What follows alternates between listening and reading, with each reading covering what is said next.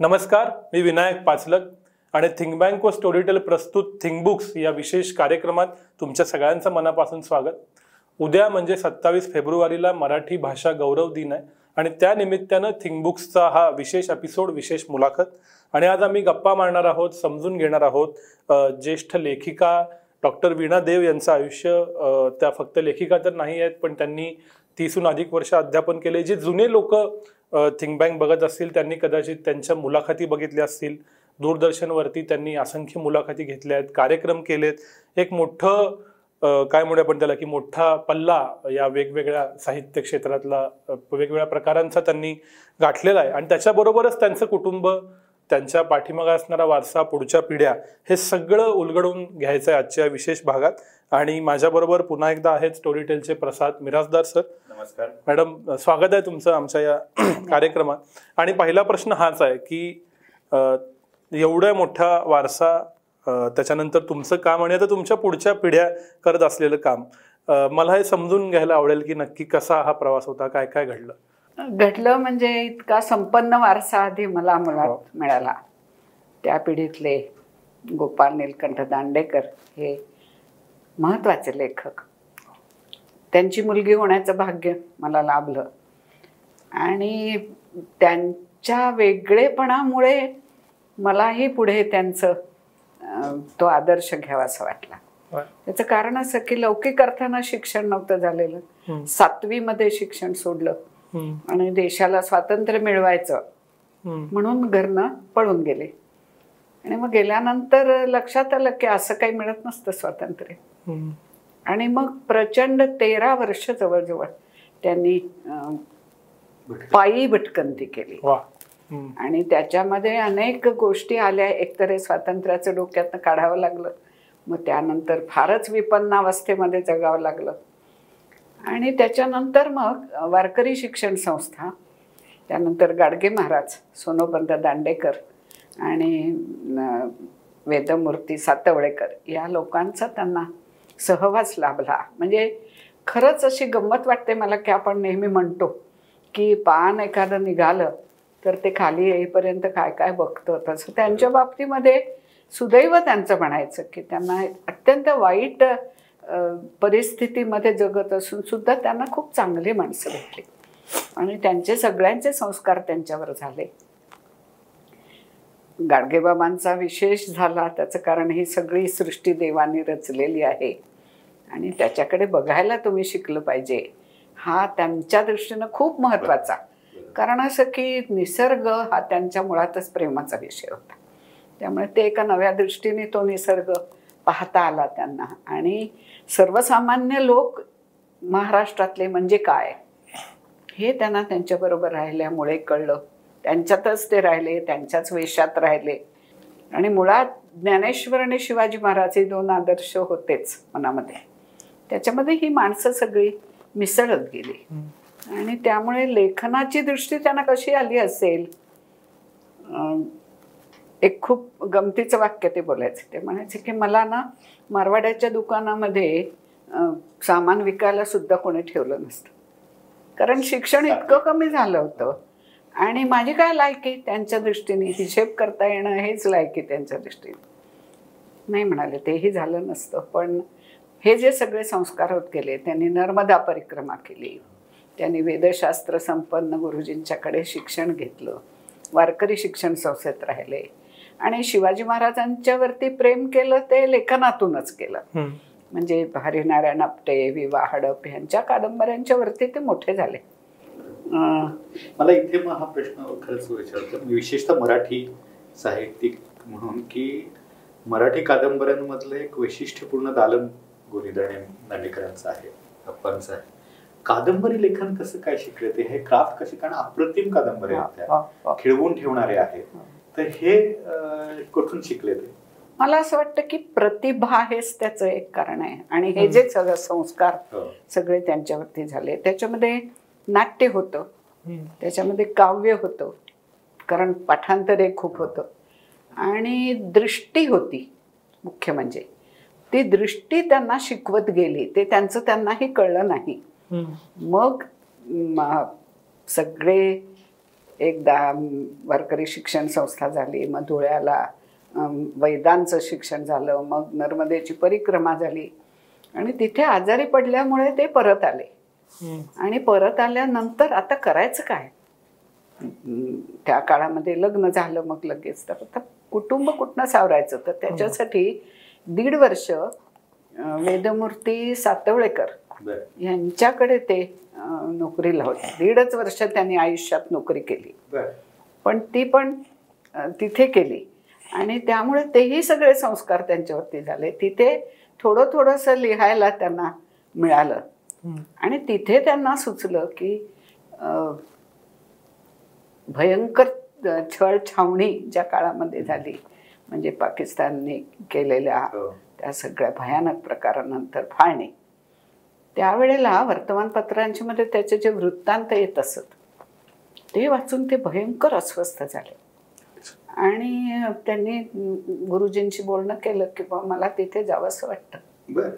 कारण म्हणजे हे संवेदना त्यांच्या तीव्र होत्या ना हो.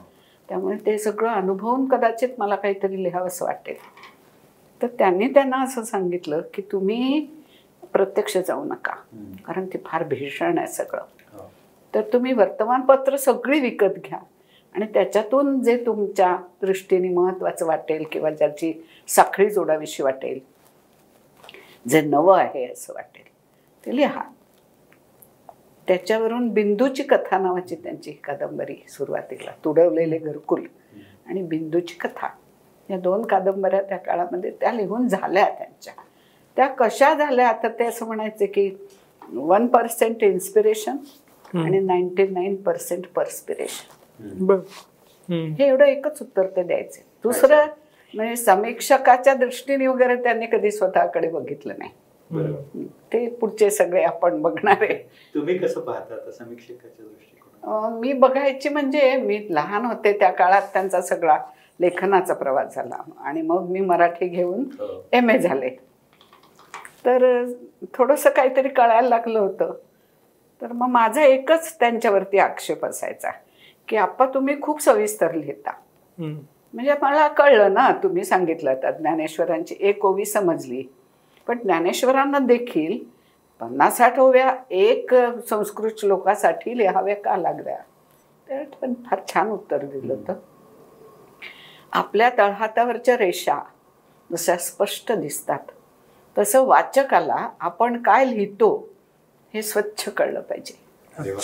त्या. म्हणजे त्यांची एका अर्थानं लेखन दृष्टीच आली त्याच्यामध्ये. कोड्यात पडायचं नाहीये लेखकाला. मला त्याला तो जीवनानुभव द्यायचा आहे. आणि आणि संपूर्ण सगळ्या कादंबऱ्या तशाच आहेत. तशाच. म्हणजे ते त्यांच्या त्या धर्माशी अखेरपर्यंत पक्के राहिले. कधीच त्यांनी असं ही सगळी जी व्यक्तिमत्व आहे पवनाकडचं दोंडी असेल शितू असेल ही सगळी ती त्यांच्या भटकंतीमध्ये मिळाली कसे काही मिळाली हा. काही सुचली. आता शितूचं एक उदाहरण सांगते तुम्हाला. कोकणातले ना? हो. मुळातले कोकणातले. मग पुढे सगळं राहणं देशावर आणि विदर्भात. हो. तर एकदा श्रीना पेंडसे आणि ते कोकणात ते ते पण कोकणातले एकदा कोकणातले. आणि तिथे एका मुलीनी कुळवाड्याच्या मुलीनी आत्महत्या केली होती. सगळ्या गावामध्ये चर्चा का झालं कसं झालं काही कळलं नाही कोणाला. त्याच्यावर यांना असं सुचलं की खोताच्या मुलावरती तिचं प्रेम होतं. आणि ते सफल होणं शक्य नव्हतं. त्यामुळे तिने ती आत्महत्या केली आणि हे शितूची थीम आहे. तसं पवनाकडचा धोंडी तर फार छान उदाहरण आहे त्याचं.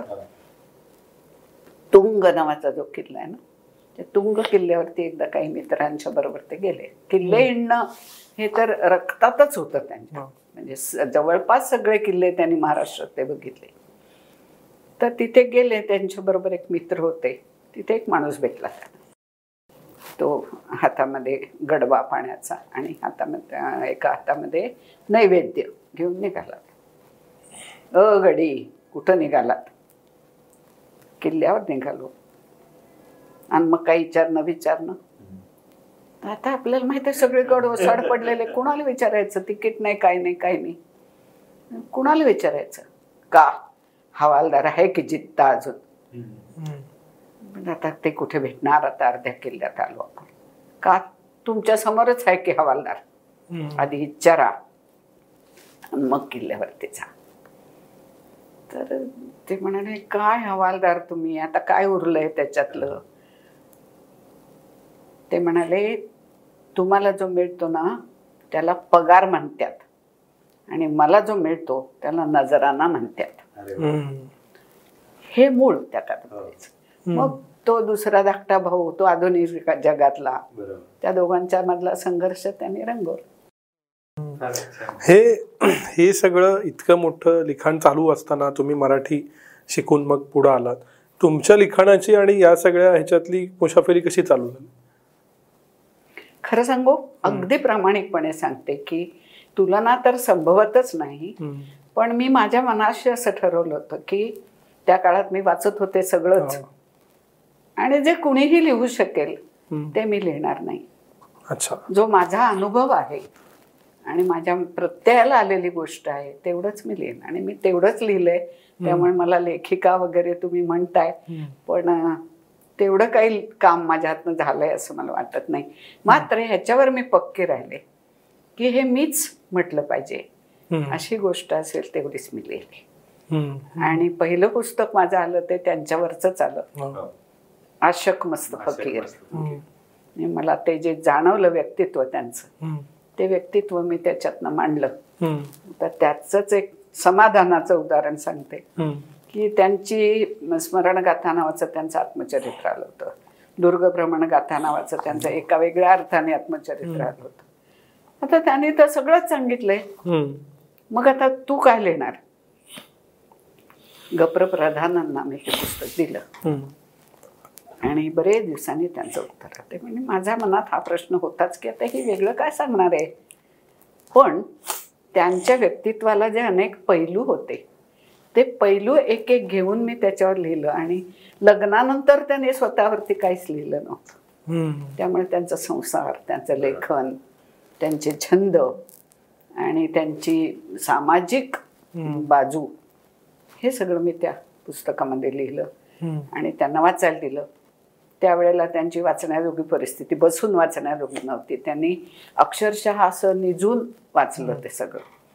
आणि दोन ओळीत मला लिहून दिलं की इतकं खरं कोणी लिहित नाही. याच्यानंतर ते काही बोलले नाहीत. बर.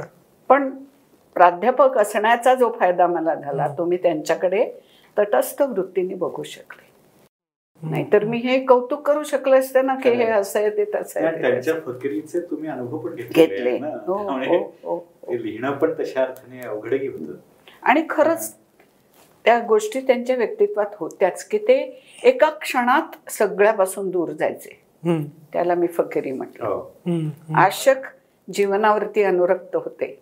सगळं त्यांना आवडायचं. विशेषतः निसर्गावरती भयंकर प्रेम. आणि मस्त म्हणजे ते त्यांच्या धुंदीत जगले. ते त्यांच्या स्वतःच्या अटींवरती जगले. त्यामुळे एका अर्थाने सगळ्यात मोठं काम मला असं वाटतं गाडगे बाबांची ओळख महाराष्ट्रात करून दिली. जे सगळ्यात. खूप मोठं माझ्या मते हो, हो. कॉन्ट्रीब्युशन आहे हो महाराष्ट्रासाठी. हो हो. प्रश्नच नाही.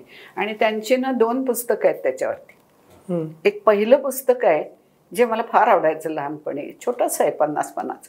देवकी नंदन गोपाला. आणि ते इतकं जिव्हाळ पुस्तक आहे असं मी म्हणेन की त्या गाडगेबाबांच्या बद्दल तुम्हाला आत्मीयता वाटणार नाही असं होणारच नाही. ते एक. आणि मग त्यांच्या जन्मशताब्दीच्या वेळेला आपण ते चरित्र लेखन केलं. दीर्घ आणि ठायलयित केलेलं. अच्छा. खरं. तुम्ही जे लिहिलं प्रामुख्याने ते स्वाभाविकपणे तुमच्या स्वतःच्या पर्स्पेक्टिव्हनी आणि विशेषतः स्त्री म्हणून. आणि या सगळ्याबद्दलचं लिखाण तर एकूण मराठी साहित्यामधल्या स्त्रीची अभिव्यक्ती जी आहे किंवा जड शब्द झाला पण कथा कविता आणि या सगळ्या कादंबऱ्या आहेत याच्याकडे तुम्ही कसं पाहता? मी एकूण साहित्याकडे बघते ना तसंच त्याच्याकडे बघते. म्हणजे एक काळ मधला होता की ज्या काळात स्त्रिया नवीन लिहायला लागल्या. त्यावेळेला त्या नवीन लिहिण्याचंही कौतुक होतं. आणि विषय पण विशेष कौटुंबिक होते. मग नंतर स्त्रिया नोकऱ्या करायला लागल्या. अनुभव विश्व वाढत गेलं त्यांचं. आणि त्यामुळे त्यांच्यामध्ये एक धिटाई आली. जी तिटाई आता तर अगदी पुरती आहे असं म्हणायला हरकत नाही. त्यामुळे मी असं ती बाई लिहितेय असं त्याच्याकडे कधी बघितलं नाही. त्याचं एक कारण असंही असेल की माझ्या घरामध्ये मी मुलगी एकटीच म्हणजे मुलंच एक. पण त्यांनी मला मुलगी म्हणून कधी वाढवलं नाही. माणूस म्हणून वाढवलं. त्यामुळे त्याच्याकडे माणूस म्हणून बघण्याची क्षमता माझ्यामध्ये हळूहळू येत गेली आणि मला ते. पटत गेलं. की शेवटी दोघे सारखेच असतात. संवेदनशीलता स्त्रीमध्ये जास्त असते. आणखी काही दैहिक फरक आहेत त्याला तर निसर्गामुळेच मिळालेले आहेत ते. त्यामुळे आपण त्यांचं साहित्य विश्व वेगळं का करायचं?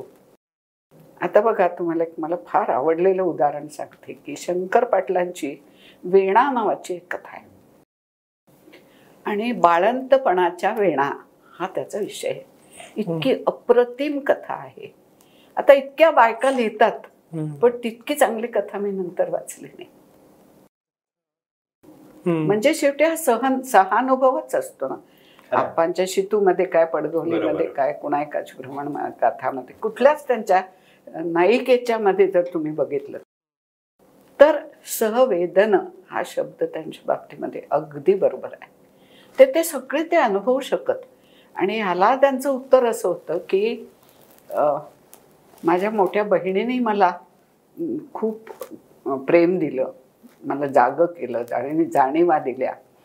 आणि जेव्हा मी घराच्या बाहेर पडलो आणि भीक मागून हिंडत होतो तेव्हा ह्यांच्या माधुकरीवरतीच मी जगलो. आणि त्यांची आई फार हुशार होते. खूप हुशार.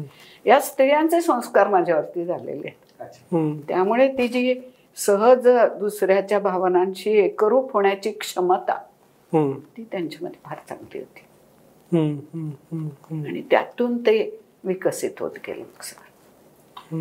आज आपण मराठी भाषा गौरव दिनानिमित्त गप्पा मारतो आहोत तर मला हे एक वैशिष्ट्य वाटतं विशिष्ट तुमच्या कुटुंबाचं की अगदी म्हणजे आप्पांपासून तुम्ही आप्पांच्या आईचं बद्दल बोलला तिथपासून ते तुमच्या आई तुम्ही मग मृणाल असेल मृणाल कुलकर्णी मधुरा ह्या सगळ्या आता शिवानी नवीन पिढीची विराजस आणि ते इंग्रजीमध्ये ती कविता करते हो, आहे. हो. तिचं पुस्तकही आपण स्टोरी टेल वरती पण घेतलं तर हा जो सगळा एक समृद्ध वारसा आहे तुमच्या संपूर्ण फॅमिलीचा एका अर्थाने मराठी संस्कृती म्हणजे मोगरा फुलं ज्ञानेश्वरांपासून ते आत्ताच्या कवितांपर्यंत आधुनिक कवितांपर्यंत हा सगळा तुमच्या फॅमिली कुटुंबामध्ये दिसतो म्हणजे असा एक संपूर्ण प्रवास दिसतो मराठीचा.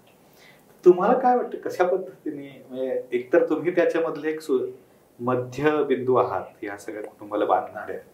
म्हणून कसं पाहता तुम्ही हे तुम्ही अगदी बरोबर बोललात की माझं आणि अप्पांचं माझं आणि साहित्याचं अप्पांच्या साहित्याचं. नातंच एक वेगळं होतं. एक गोष्ट मला आवर्जून सांगितली पाहिजे की त्यांचं अतिप्रचंड प्रेम होतं माझ्यावर. म्हणजे सगळ्याच वडिलांचं सगळ्याच मुलांच्यावरती प्रेम असतं पण ते माझ्यात भयंकर गुंतलेले होते. आणि त्यामुळे मीही तितकी गुंतलेली होते. आणि माझ्या आईनेही हे समजून घेतलं होतं की ही अप्पांच्या सारखी मुलगी आहे ही संसारी मुलगी नाही. आणि त्यामुळे मग ते त्या सगळ्या वाटांनीच मी निघाले होते. पुन्हा पुढे मग मराठी स्पेशल घेतलं मग त्याच्यात एम ए केलं पी एच डी केलं. म्हणजे मी त्या वातावरणात राहिले. आपण जसे लोकांच्याकडे जेवायला जातो ना तसे मी साहित्यिकांच्याकडे त्यांच्याबरोबर हम्म. त्या काळात इतकी गंमत होती पुण्यामध्ये. तळेगावून लोकल नेहमी यायचो. दोन तीनच रिक्षा आणि बाकीचे टांगे असायचे. तर रिक्षात बसले की ते म्हणायचे की चला आज संजीवनी मराठ्यांकडे जायचं आता संजीवनी मराठ्यांचा पत्ता ह्यांना कसा माहिती. रिक्षावाल्याला. पण ते तेवढं ते त्यांचं सतत सा- सांधेजोड झालेली होती ती. त्यामुळे ते टांगेवाले आणि ते रिक्षावाले यांच्याकडनं आम्ही या लोकांच्याकडे जायचो. आणि सारखं सतत सगळ्यांनी एकत्र भेटायचं वगैरे हे काही आपण कधी जमलं नाही ते. त्यांचे. एकटे एकटे वाढले.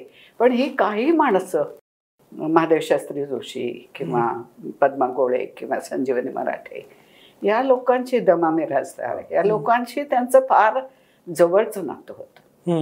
आणि त्यातून मला ती माणसं साहित्यिक असूनही साधी कशी असतात आणि. त्यांची व्यासंग कसा असतो ते तेव्हापासूनच कळत गेलं. महादेव शास्त्रींच्याकडे आम्ही त्या शनिवार पेठेमध्ये जायचे त्यांची सगळ्या घरामध्ये उत्तम कवर्स घातलेली पुस्तकं आणि कोश लावलेले म्हणजे हे संस्कारच ते झाले. हम्म, शिवाय माझ्यामध्ये काही थोडेसे गुण होते. मी जरा बरं गाणं गायची मी अभिनय करायची. हम्म. हे आप- आप्पा मला मुद्दाम पुण्याला आणून दाखवायचे. त्या काळात इतकं सोपं नव्हतं ते. म्हणजे एक तीन चार गाड्या असायच्या. तेवढ्याच गाड्यांनी जायचं आणि यायचं. पण त्याने हे कसोशीने पाळलं की मला बिमल रॉयचे सिनेमे. त्या काळातली. पुण्याला आणून आवर्जून दाखवले नृत्य भारती रोहिणी भाट्यांचं. तिथे त्यांनी मला क्लासला घातलं. तर दुर्दैवाने ते पुढे माझ्या पायात कुरूप झालं म्हणून. ते राहिलं. मला गाणं शिकवलं. म्हणजे कलांशी परिचय साहित्याशी परिचय हेच माझं आयुष्य आहे. तेव्हाही होतं आणि आजही आहे. म्हणून मग आता सुदैवाने मला पती तसे मिळाले. ते ते पॉलिटिकल सायन्स शिकवायचे राज्यशास्त्र. पण त्यांना साहित्यात खूप रस होता. मग त्यातून आमचं कुटुंब हे थोडंसं वेगळंच झालं नाही म्हटलं. तरी म्हणजे हो अगदी जाणीवपूर्वक केले हा. म्हणजे मी असं ठरवलं होतं की मी करणार आहे किंवा. आम्ही करणार आहोत पुढे त्यांनी काय करायचंय त्यांचं त्यांनी ठरवावं बंधन. नाही त्यांच्यावरती कुठलंच. पण त्यांनी उत्तम वाचलं पाहिजे म्हणजे पुस्तकं खायच्या त्या दोघी जणी. आणि मॅजेस्टिक सारखी संस्था आमच्या घरचीच होती. त्यामुळे तिथे जायचं पुस्तकं आणायची आणि सतत वाचन करायचं. केवढी पुस्तकं होती आमच्याकडे. आणि आम्ही त्यांना आणून द्यायचो ती पुस्तकं. किंवा ते गायक होणार नाहीत कदाचित पण त्यांना सूर कळला पाहिजे. म्हणून मी त्यांना बैठकींना घेऊन जायची. म्हणजे हा खरं म्हणजे त्यावेळेस जुलूमच होता त्यांच्यावरती. लहान लहान मुलींना घेऊन बैठकीला जायचं. आणि नंतर ते झोपून जायच्या. पण तो कानात त्यांच्या तो सूर गुंजत राहायचा. अभिनय लहानपणापासूनच त्यांच्यात होताच. अंग अंगभूत होता. त्यामुळे ते शाळेमध्येच त्यांचं सुरू झालं. आणि त्यावेळेला मी आणि देव आम्ही दुसरी कुठलीही कामं केली नाहीत. त्यांच्यासाठी शाळेत जायचं त्यांच्या तालमी बघायच्या त्या घरी करून घ्यायच्या. कारण आम्ही दोघे ती कामं करत होतो.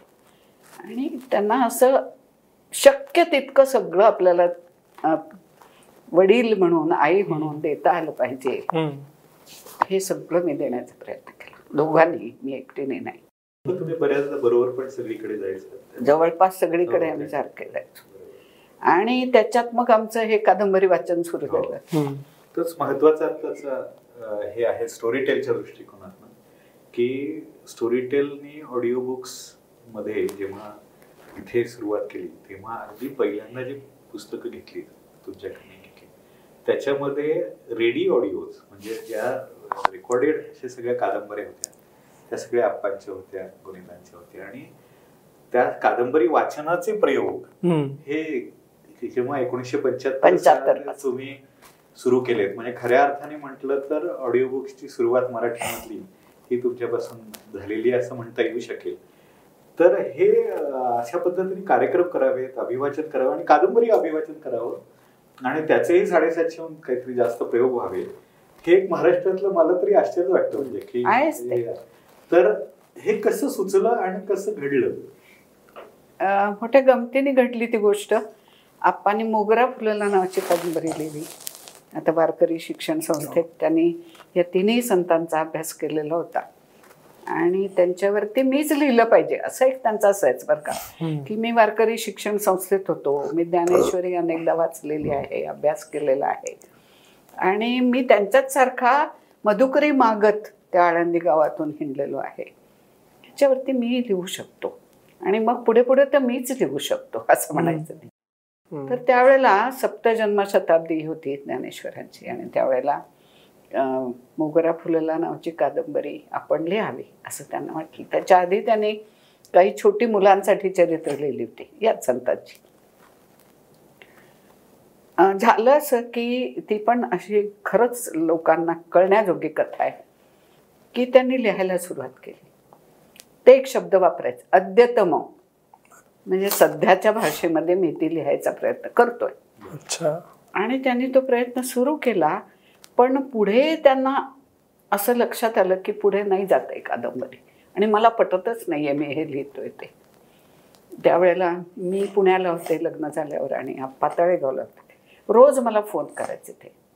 अजून मला राजी म्हणायचे ते मला. राजी अजून मला सुचत नाही की ही कादंबरी मी पुढे कशी नेऊ. एक दिवस पहाटे सहा वाजता मला त्यांचा फोन आला. राजी सुचलं. म्हटलं काय झालं आप्पा? तर म्हणाले ज्ञानेश्वरीचा अन्वय करून. अन्वय हा शब्द याचा नवीन वाटेल लोकांना. की ती जी ओवी आहे. ती ओवी आपण गद्यात करून घ्यायची. आणि मग ती भाषा आपल्याला समजेल. आणि त्या भाषेत मग आपण ती कादंबरी. हा मोठा प्रयोग होता.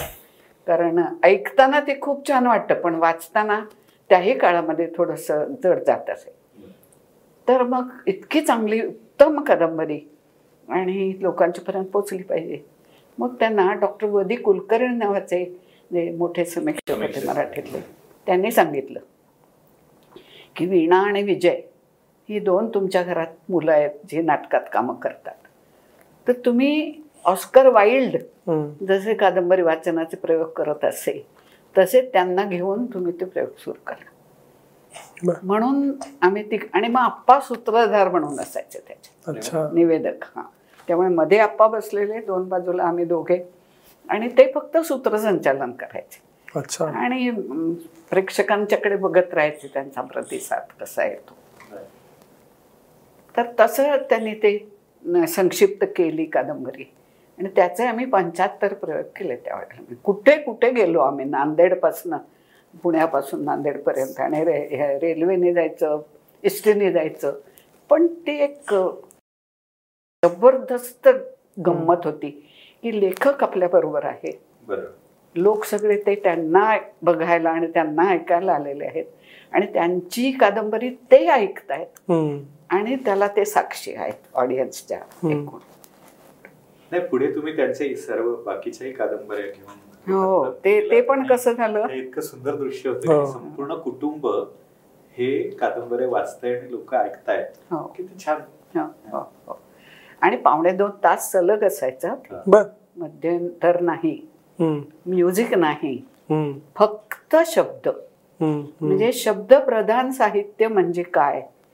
ते त्यातून जाणवायचं लोकांना एकदा आम्ही. इंदोरला गेलो. आणि तिथे मोगरा फुलाला वाच. त्यांनी मला विचारलं की तुम्ही कसं करता वाचून दाखवणार कादंबरी आम्हाला नाही का वाचता येत आम्ही वाचू बर म्हटलं हो बा तुमचं म्हणणं एका परीने खरं आहे कारण आपला आपल्याला जो प्रत्यय येतो तो वेगळाच असतो. झाल्यानंतर पहिला माणूस तो भेटला. मी कादंबरी वाचलेली आहे. तरी तुम्ही वाचताना जी समजली ती कादंबरी. वेगळी होती. मृण्मयीचं तर म्हणजे फारच नवल वाटलं. एक बाई आल्या होत्या ऐकायला. चौदा वेळा कादंबरी वाचली होती. आज पंधराव्यांदा मी तुमचं ऐकायला आले पण आज मला कादंबरी समजली. म्हणजे मला असं वाटतं बरं का की लेखकाचं म्हणून जो काही अर्थ असतो ना तो पोचवण्यात आम्ही यशस्वी झालो कारण आम्ही आप्पांच्या बरोबर वाचलो.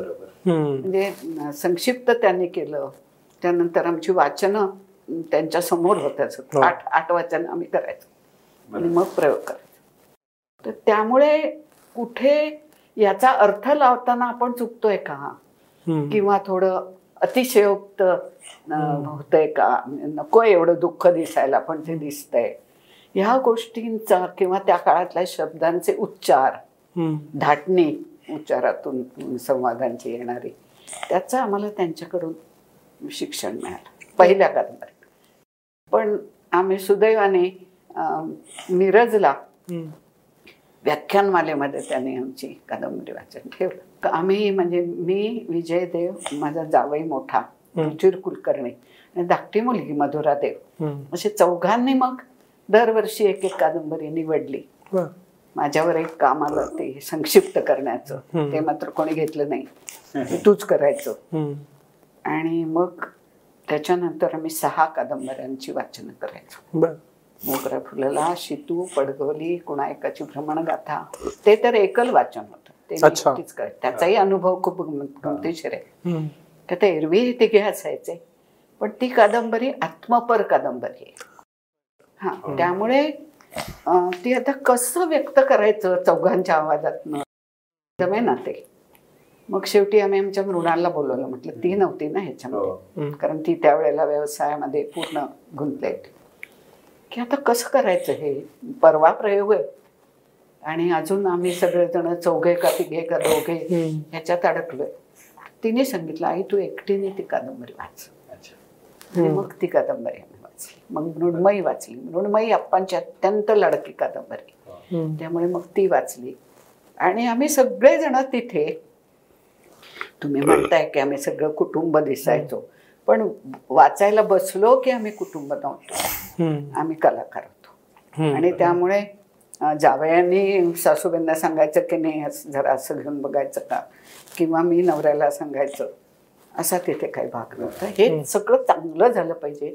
आणि कोणाचाही प्रभाव जास्त याच्यात जाणवता कामा नये. सगळे एका समान याच्यावरती आले पाहिजेत याच्यामुळे ते एवढे प्रयोग झाले. याच्या बरोबरीनं मी ऐकताना मगाशी असं एकदम अचंबित झालो की एकोणीसशे बहात्तरपासून तुम्ही दूरदर्शनवरती मुलाखती घेताय.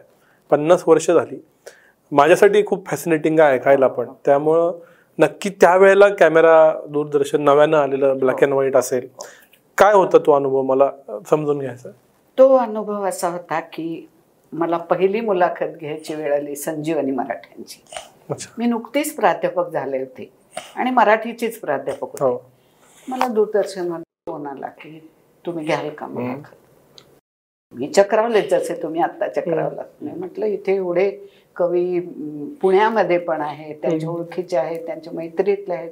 मला का विचारताय तुम्ही? आमची अशी इच्छा आहे की तुम्ही घ्यावी तुम्ही घेऊ शकाल का? घेऊ शकेल मी वयाच्या सहाव्या वर्षापासून त्यांना ओळखते आणि त्यांची कविता वाचत आलेली आहे. मग मी त्यांच्याकडे गेले पण जसं माझं श्रेय होतं ना तसं त्यांचंही होतं. म्हणजे त्यांनी असं मला कधीही दर्शवलं नाही की आत्ता प्राध्यापक झाले ही काय माझी मुलाखत घेणार. अतिशय साधेपणाने आणि त्यांना जे काय म्हणायचं होतं ते स्पष्ट म्हणणं हे त्यांच्या बोलण्यामध्ये होतं. आणि त्या सुंदर गायच्या स्वतःच्या कवितांना चाललेल्या लावून त्या फार छान गायच्या. तर मग तीन वेळा मी त्यांच्याकडे गेले. दोन दोन तीन तीन तास बसले. त्यांचे सगळे कविता संग्रह वाचले. आणि मग त्यांना विचारलं की आपल्याला इथे काही एक सहा तरी कविता तुमच्याकडनं पूर्ण ऐकायला हव्या मग ती प्लेसमेंट मला ज्याला ज्याला आपण आता म्हणतो तशी केली कुठल्या टप्प्यावरती कुठली कविता. आणि मी मोकळेपणाने बोलत गेले म्हणजे मला ना आप्पांच्या बरोबर लहानपणापासून हिंडल्याचा तो एक फायदा झाला असावा असं मला वाटतं म्हणजे मी. कधीच कॉन्शियस नव्हते. अरे बापरे आता ह्या आहे आता काय करू? मी आहे अशी आहे. आणि मला सुदैवाने हा सगळा अनुभव आहे. आणि मला रवींद्र पिंग्यांचं पत्र आलं. त्या काळात पत्र यायची फोन नव्हते ना. हो. की कमाल वाटली तुझी. पहिल्यांदाच मी तुला याच्यावर बघितलं. आणि संजीवनी बायशा मूर्तिमंत उभ्या केल्या असतो आमच्या तिथं मला तो आत्मविश्वास आला पाहिला. मग पुढच्या मुलाखत. पण अभ्यास केल्याशिवाय वाचल्याशिवाय त्यांना भेटल्याशिवाय कधीही कोणतीही मुलाखत घेतली नाही. हे- हे पण मला माझ्या कुटुंबातनं मिळालं हम्म. म्हणजे विजयदेव सुद्धा म्हणायचे की आणि आपल्या बोलण्यामध्ये आलं होतं की मुलाखत घेणारेच इतके बोलतात हो. तर हा धडा मला देवाने दिला होता की तू कमी बोलायचं त्यांच्याकडनं सगळं जास्त आलं पाहिजे. त्यामुळे ते ना गणित जुळत गेलं. आणि मग मग सोपं होतं. एवढे कार्ड माझ्या हातात आल्यानंतर मग. सोपं होतं. कारण समाजासमोर जायची भीती नव्हती कॅमेऱ्यासमोर जायची भीती नव्हती. त्या पहिल्याच वेळेला एक गंमत घडली. दुसऱ्या वेळेला पद्माबाईंची मुलाखत घेतली. आणि त्या खूप कमी बोलणाऱ्या खूपच कमी बोलणाऱ्या. म्हणजे मुळात त्यांनी कशाला माझी मुलाखत इथूनच सुरुवात केली होती. कुठेच जायच्या नाहीत त्या. पण मी मग थोडी युक्ती केली संजीवनीबाई त्यांची अगदी घट्ट मैत्रीण म्हटलं. पटवा ना त्यांना तुम्ही. पन्नासावं वर्ष होतं. मग सुनबाईंना त्यांच्या सांगितलं. मग त्यांनी त्यांना दोघींना समजावलं. आणि मग एक तासाची ती मुलाखत असायची. जाहिरात वगैरे काही नसे. सलग एक तास. आणि छान मुलाखत चालली होती आणि कवितेसाठी त्यांनी हातात कागद ठेवले होते. त्यांच्या हातनं जी कविता वाचायची तो खाली पडला. गडबडल्या कारण त्यांना सवयच नव्हती अजिबात मला कॅमेरामॅनने खूण केली तो असं पाठीमागून हळूच आला आणि तो कागद त्यांनी पुन्हा त्यांच्या हातामध्ये दिला. म्हणजे ती जी त्या क्षणाला एक तत्परता लागते ना.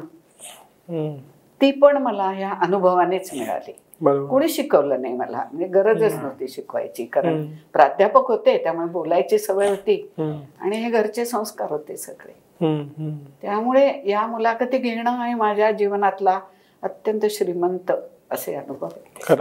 आणि मी व्यावसायिक मुलाखतकार नव्हते हम्म. मला लोकांची करमणूक करायची नव्हती हम्म.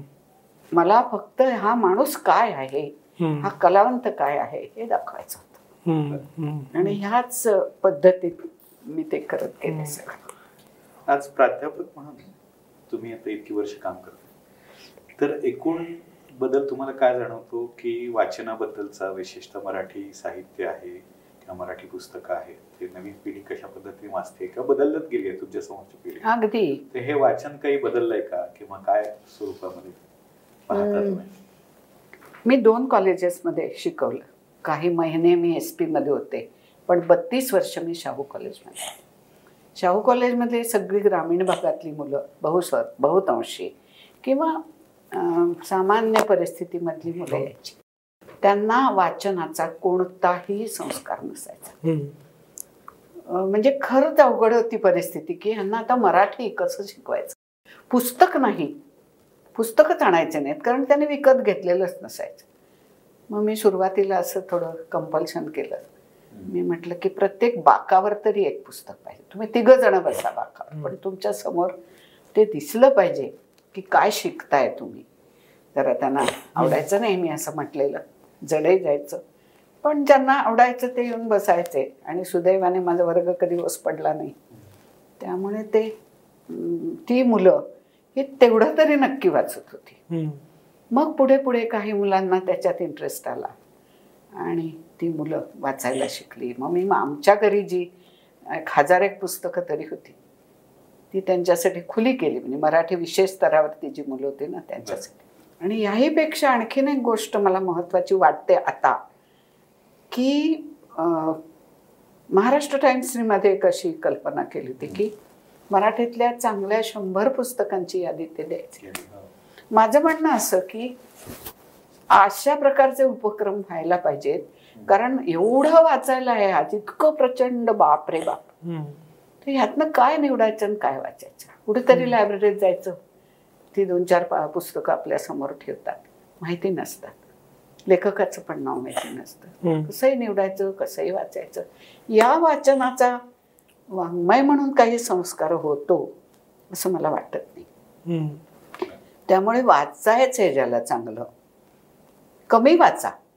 पण तुम्ही सल्ला घ्या कोणाचा तरी. तुमच्या शिक्षकांचा घ्या म्हणजे शाळेतल्या शिक्षकांचा घ्या कॉलेजमधल्या शिक्षकांचा घ्या आणि त्यांनी सांगितलेल्या लेखकांची काही महत्त्वाची पुस्तकं ही वाचलीच पाहिजेत असं समजून तुम्ही वाचा.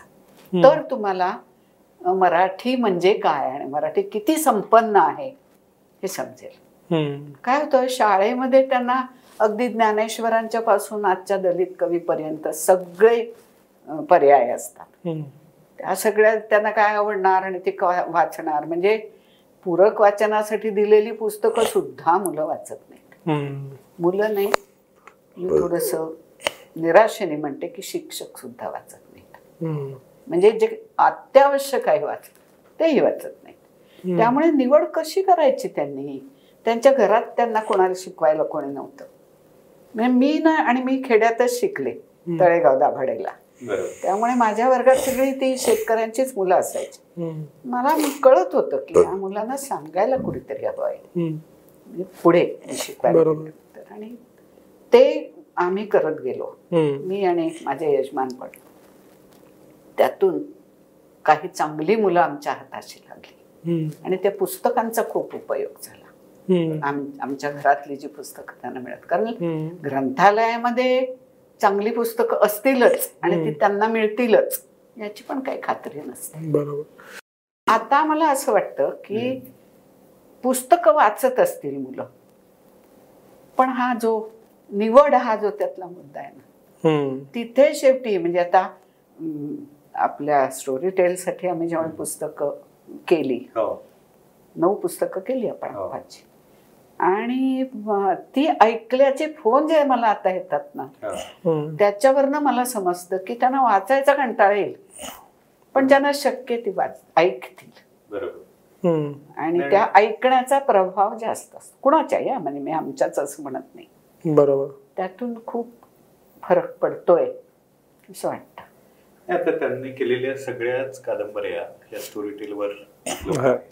आणि वाचावं. यासाठी आम्ही आता मराठी भाषा गौरव दिनानिमित्त एक उपक्रम असा हाती घेतोय जो सांगायला पाहिजे की आजच्या दिवशी सत्तावीस फेब्रुवारीला म्हणजे मराठी भाषा गौरव दिनानिमित्त कसं साजरा करायचा? तर किमान एक पुस्तक एक मराठी पुस्तक आपण विकत घेतलं आणि ते आपल्या जवळच्या व्यक्तीला जर भेट दिलं आणि ती आपली जी आपुलकी आहे मराठी भाषेबद्दलची आणि त्या व्यक्तीबद्दलची ही आपुलकी जर सोशल मीडियामधनं दाखवली सांगितली त्याचे फोटो टाकले. तर हा जो संदेश आहे तो पोचेल आणि त्यातून मराठी वाढेल मराठी वाचलं जाईल आणि ही सहज घडणारी प्रक्रिया आहे.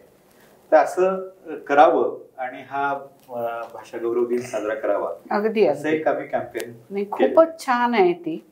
आणि मला असं वाटतं की मराठी भाषा गौरव दिनाच्या दिवशी विकत घेतलं तर फारच छान आहे. नाही तर तुमच्या वाढदिवसाला तुमच्या हम्म. आई वडिलांच्या वाढदिवसाला लहान मुलांच्या आता किती प्रकारची पुस्तकं मिळतात मुलांना निदान नेऊन दाखवा ती पुस्तकं हम्म. ती बघितली की मुलं घ्या असं म्हणतील बरोबर हम्म. आणि त्यातून तुम्ही ती घ्याल आणि त्या. त्या वयाच्या व्यक्तीला ते ते पुस्तक देता येईल. खूपच चांगली गोष्ट आहे ही. हल्ली पण असे ना बुक क्लब्स खूप आहेत खूपच आहेत आणि. ते जेवढ्या जणी असतात म्हणजे मला महिलांचे जास्त माहिती आहेत पुस्तक भिशी वगैरे पुस्तक. भिशी.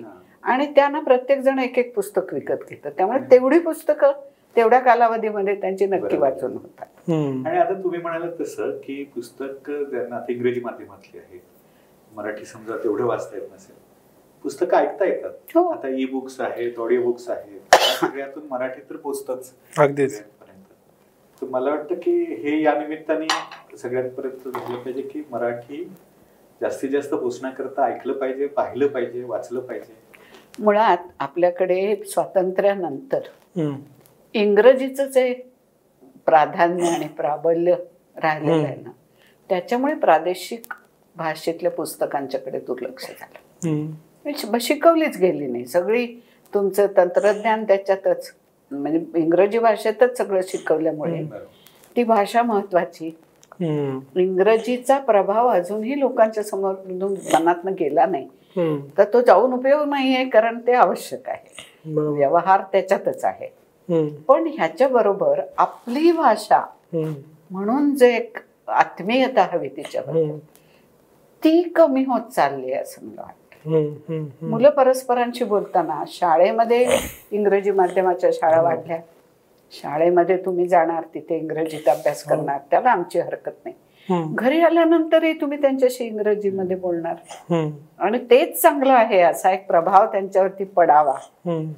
हे मला वाटतं पालकांच्या वागण्यामध्ये सुद्धा आता थोडा. विचार यायला हवाय आणि त्यासाठी मराठीवर प्रेम हवंय. म्हणजे सगळ्या जगामध्येच एकच भाषा जणू असल्यासारखे. असं आप- आपलं सगळं बाजूला सोडायचं आणि त्याच्यातनं नाही म्हटलं तरी तो एक गंड येतो.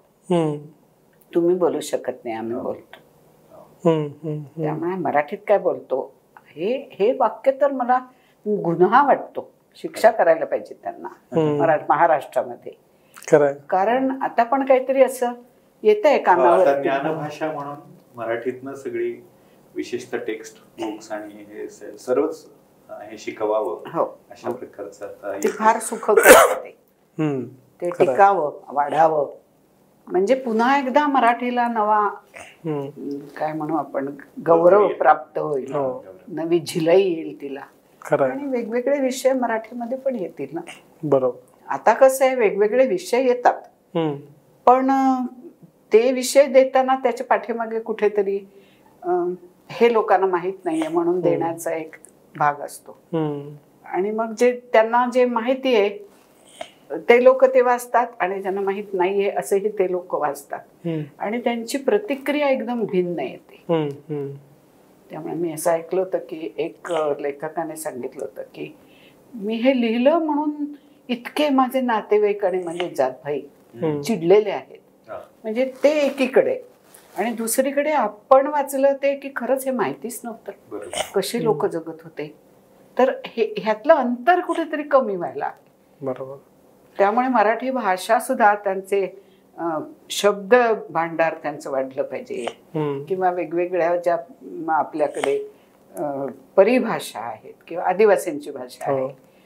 अनेक भाषा तर त्या सगळ्या वाचायला मिळाव्यात अशी. तरी व्यवस्था आपण करायला पाहिजे. बरोबर. नाही का? कारण त्यांना आपल्या इतकं शहरी मराठी कळत नाही. आणि. आपल्याला त्यांचं कळत नाही. एका लेखकाच्या मुलाखतीमध्ये मी म्हटलं होतं की हो तुम्ही ना शब्दकोश द्यायला पाहिजे. कारण तुम्ही तुमच्या जातीतले जे शब्द वापरलेले आहेत त्याचा नेमका अर्थ आपल्याला माहीत नसतो. हो. पण त्यांना राग आला होता त्यावेळेला. की शब्दकोश काय मागतात? म्हटलं प्रत्येकाचा ग्रामीण भागाशी संबंध नसतो प्रत्येकाचा आदिवासी भागाशी संबंध नसतो. पुन्हा आपल्याकडे सारखी भाषा बदलते. हो. बरोबर. तर याच्यासाठी ती विकसित व्हायला पाहिजे असेल त्या गोष्टी आवश्यक आहेत. बरोबर. होणारच नाही त्याशिवाय. पण आता. जरा प्रयत्न त्याचे. चालू झालेत ही आशा सगळे जे साहित्य प्रवाह आहेत विद्रोही साहित्य संमेलन मध्यवर्ती साहित्य संमेलन वेगवेगळ्या प्रकारचे साहित्य संमेलन आता घडत आहेत त्या निमित्ताने तो एक सगळा जागर आणि हे होतोच आहे. या सगळ्या मराठी साहित्य विश्वातल्या घडामोडींकडे काय? कसं पाहता तुम्ही प्राध्यापक म्हणून समीक्षक म्हणून आणि आस्वादक म्हणून. नाही मला वाटतं की हे सगळं घडावं. कारण तेवढा सम- समाजाचा भाग जाणकार भाग त्याच्यातनं निर्माण होईल. पण त्याच्यामध्ये जी एक अशी दृष्टी असते ना की आमचं तेच चांगलं. आणि त्यांचं असायची काही गरज नाही किंवा त्याच्याकडे नाही लक्ष दिलं तरी चालेल. हे मला बरोबर वाटत. म्हणजे जे मराठीचे प्रेमी आहेत ना त्यांनी सगळ्या मराठीवर प्रेम करावं ना. ज्याच्या त्याच्या मर्यादेप्रमाणे त्यांनी ते ते शिकावं. आणि त्यातूनच मराठी भाषा वाढणार आहे. त्या मुलांना आपली शहरी मराठी भाषा शिकायला सुद्धा कष्ट पडतात. त्यामुळे यातनं आपण मार्ग काढायलाच लागणार आहे काही पर्याय नाही. मुलाखतीच्या शेवटी येताना भाषेविषयी तर आपण बोललो पण एक प्रश्न मला असा विचारायचा आहे की खूप मोठी मोठी माणसं आधीच्या पिढीत होती. तुम्ही जी नावं घेतलीत त्यांच्याकडे असं म्हणजे स्टॉलवर्ड्स म्हणून बघायला लागतं. मग तुमच्या पिढीत मग त्याच्या पुढच्या पिढीत आणि असं म्हणतात की दर पिढी गणिक त्याची क्वालिटी कमी होत चालली आहे. म्हणजे त्या दैदिप्यमान असण्याची क्वालिटी कमी होत चालली आहे. किंवा तर तरुण वर्गानं या सगळ्या स्टॉलवर्ड्सकडे कसं बघावं? त्यांच्याकडून काय घ्यावं? कारण इतकी नावं इतकं काम आज खरंच कोणाकडे इतका वेळ जेन्युइनली नसतो. या प्रत्येकाला समजून घ्यायला. तर या पाठीमागच्या इतिहासाकडं आणि त्यातल्या स्टॉलवर्ड्सकडे कसं बघावं असं वाटतं? मगाशी मी एक मार्ग सांगितला ना. की अशा जाणकारांच्याकडनं अशा याद्या. वेगवेगळ्या खरं म्हणजे वेगवेगळ्या वर्तमानपत्रांनी वेगवेगळी यादी दिली तरी चालणार आहे.